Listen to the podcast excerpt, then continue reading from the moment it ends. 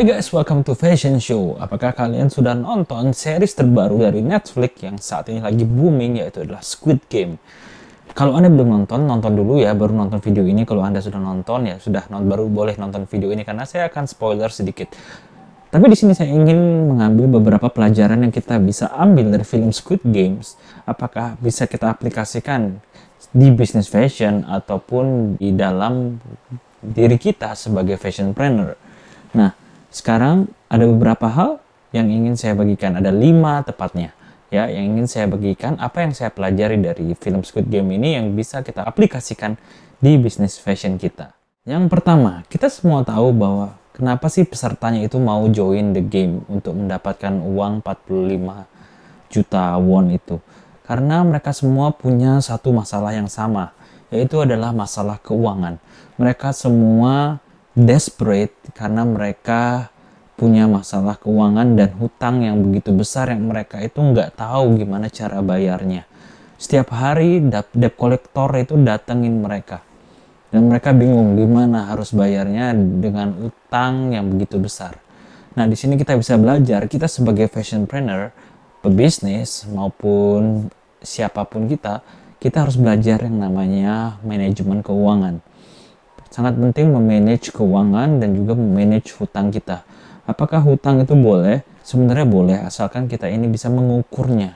Sebenarnya kita bisa mengukur kira-kira dengan hutang sekian, dengan pendapatan saya sekian, saya bisa mampu nggak untuk membayar hutangnya sampai ke bunganya dalam jangka waktu sekian. Ya, kalian harus ukur, jangan asal-asalan hutang-hutang-hutang dan kemudian kalian tidak mengukur, akhirnya kalian gali lubang tutup lubang dan itu jadi masalah. Sebenarnya dalam sisi hutang ini memang agak sensitif dan juga memang agak susah karena tergantung dari kondisi masing-masing. Tapi yang saya mau tekankan adalah jika kalian berhutang untuk kepentingan bisnis ya itu mungkin saya bisa masih oke okay. tapi kalau kalian berhutang kemudian uang tersebut kalian pakai untuk berjudi dan kemudian setelah berjudi Anda kalah dan kalian jadi panas dan kalian berpikir kayak saya mau utang lagi untuk sekira setidaknya untuk mendapatkan modal saya kembali menurut saya itulah yang kesalahan yang terjadi. Begitu kalian jadi dictate atau kalian jadinya kecanduan ya walaupun kalau kalian sudah jadi kecanduan maka kalian akan terus hutang hutang hutang dan itulah yang menyebabkan hutang kalian jadi besar dan nanti kalian jadi bingung gimana sih cara bayarnya. Dan kita semua tahu bahwa di dunia ini sebenarnya nggak ada yang instan ya. Semuanya butuh proses. Tapi kalau mau yang instan ya seperti ini orang-orang mencari yang instan. Mencari jalan cepat untuk mendapatkan uang. Yaitu adalah yang mengikuti Squid Game ini. Yang di mana itu resiko kalian kehilangan nyawa. Ya.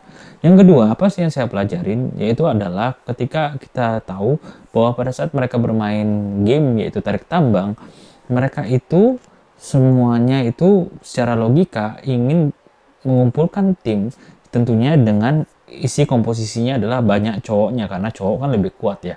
Karena secara logika power itu bisa menang dalam game ini.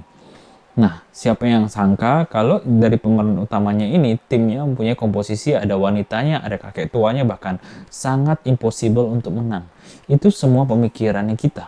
Tapi sebenarnya apakah bisa tim yang tidak masuk akal ini bisa menang. Buktinya mereka bisa dengan cara strategi dan leadership. Nah, mereka mempunyai strategi di mana cara untuk mengalahkan orang-orang yang yang komposisinya cowok semua dan sangat powerful. Mereka menggunakan strategi yang berbeda dengan cara mengulur sehingga mereka keseimbangannya jatuh, tapi itu membutuhkan timing yang tepat dan leadership yang bagus. Jadi leadernya leadernya teriak, ayo tulur, Nah, mereka semua harus kompak dengan ulur dan akhirnya tim lawan jadinya jatuh kesimbangan dan akhirnya mereka bisa narik kembali untuk mendapatkan posisi. Ya, begitu juga kita bisa pelajari apa yang kita bisa aplikasikan ke dalam bisnis fashion kita, yaitu adalah kita harus punya yang namanya strategi. Kita nggak bisa guys ya uh, ujuk-ujuk buat bisnis fashion, ada barang, ada baju, asal foto pakai handphone terus upload-upload, nggak tahu konsepnya apa sehari ini baju pantai, besok baju formal, besok baju apa pun itu itu nggak ada terkonsep, terus gambarnya nggak bagus, terus operasionalnya kalian juga nggak bagus, bangun bisnis kok timnya juga pada berantakan, nggak pernah dibimbing, nggak tahu gimana caranya bimbingnya. Nah itu semua membutuhkan strategi. Dalam bisnis kita membutuhkan yang namanya strategi. Jangan merasa bahwa kalian itu brand kecil dan kalian tidak bisa mengalahkan brand besar. Sebenarnya bisa saja. Atau setidaknya tidak mengalahkan, tapi setidaknya kalian bisa mencapai level yang besar tersebut. Tentu dengan kita menggunakan strategi yang berbeda strategi marketing, strategi operasional, strategi produksi, strategi rekrutmen, apa pun itu kalian harus mempunyai strategi. Nggak bisa asal-asalan, asal mutu baju kita, asal asal running the company, nggak punya visi, asal-asalan semua itu jadi berantakan. Jadi kita harus punya strategi yang baik, maka kita bisa mengalahkan yang besar. Itu pembelajaran kedua. Yang ketiga adalah kita semua tahu ada game di mana dia harus memilih partnernya dia. Yang pada saat pada saat game tersebut kalau kita tahu ingat karakternya itu si Ali sama si partnernya itu temennya baiknya dia yang di mana dia percaya siapa yang sangka bahwa dia menipu si Ali dan menikung dari belakang sehingga Ali yang terbunuh dan dia mendapatkan semua marble-nya. Di sana kita bisa belajar apa sih guys? Sebenarnya sederhana. Dalam bisnis fashion atau dalam kehidupan kita nggak bisa 100% percaya sama orang gitu. Kadang-kadang kita nggak tahu loh, yang kelihatannya baik itu bisa menusuk kita dari belakang. Maka di sini dalam kita memilih partner, vendor, supplier, kita harus benar-benar hati-hati. Apakah mereka orangnya mempunyai value kejujuran, mempunyai value yang baik, berintegritas, atau mereka tuh sebenarnya diam-diam nusuk dari belakang. Atau mereka tuh di depan kita baik, di belakang mereka jelek-jelekin kita, ngancurin kita. Ya, seperti itu kita harus hati-hati dalam memilih partner, dalam memilih teman.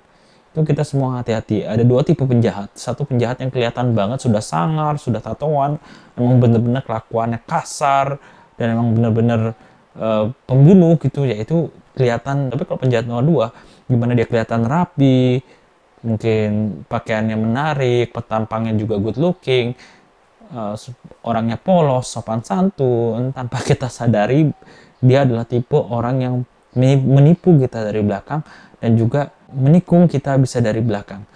Nah, kalau tipe seperti ini juga harus diwaspadai ya guys ya. Jadi harus hati-hati dalam kehidupan ini. Poin keempat adalah at the end of the day pada saat dia mendapatkan uang tersebut ya 45 juta won dia menang pemeran utamanya dia pulang dia menemukan neneknya meninggal dan dari sana dia merasa bingung dia juga nggak tahu dia tidak bahagia dengan apa yang dia capai dengan uang yang dia dapat kemudian dia bertemu dengan dalang orang kakek tua yang sebagai dalang sebagai game ini dan dia juga meninggal. Dia berkata bahwa persamaan antara orang yang miskin sama yang orang yang kaya itu sebenarnya ada persamaannya. Mereka sama-sama punya kegelisahan.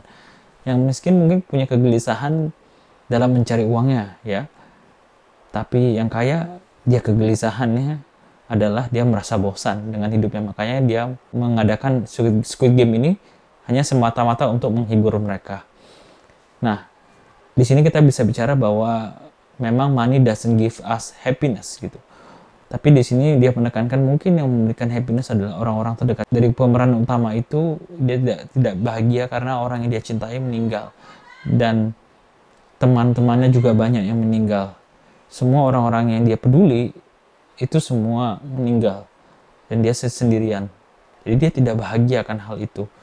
Begitupun juga seperti yang kita tahu kalau orang yang kaya raya itu dia juga belum tentu bahagia guys ya orang yang sukses itu belum tentu bahagia karena seperti tadi dia merasa bosan dan akhirnya mereka malah mengadakan Squid Game ini ya di sana dia adalah dia mempunyai pandangan yang salah tentang kehidupan dan dia mencari hiburan tapi dengan cara yang salah.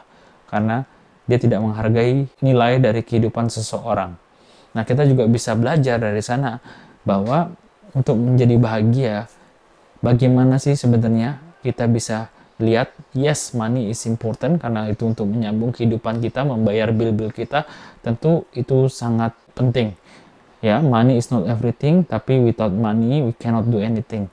Yang kedua adalah orang-orang yang kita cintai itu adalah mungkin menjadi sumber kebahagiaan kita. Jadi kita harus taking care of them.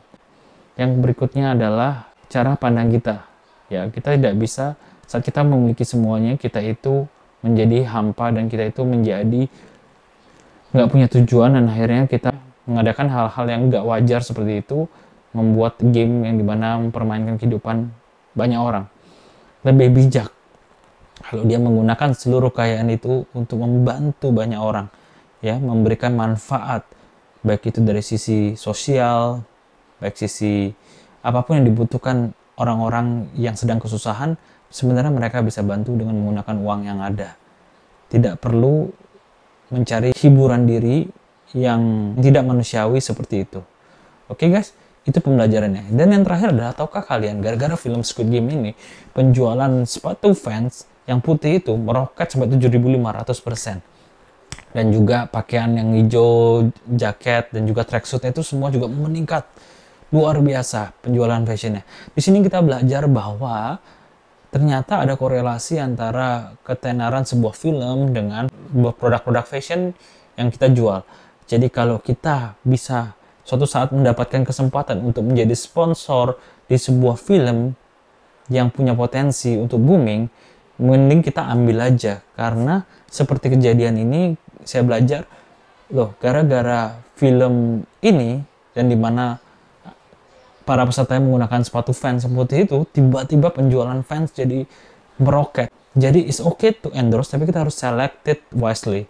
Kita bisa select orang yang tepat film yang tepat untuk kita bisa sponsorit supaya itu bisa meningkatkan penjualan kita Kira-kira itu aja pembelajaran saya dari film Squid Game ini. Semoga bermanfaat. Lalu kita bertemu lagi di episode Fashion Show selanjutnya. Bye-bye.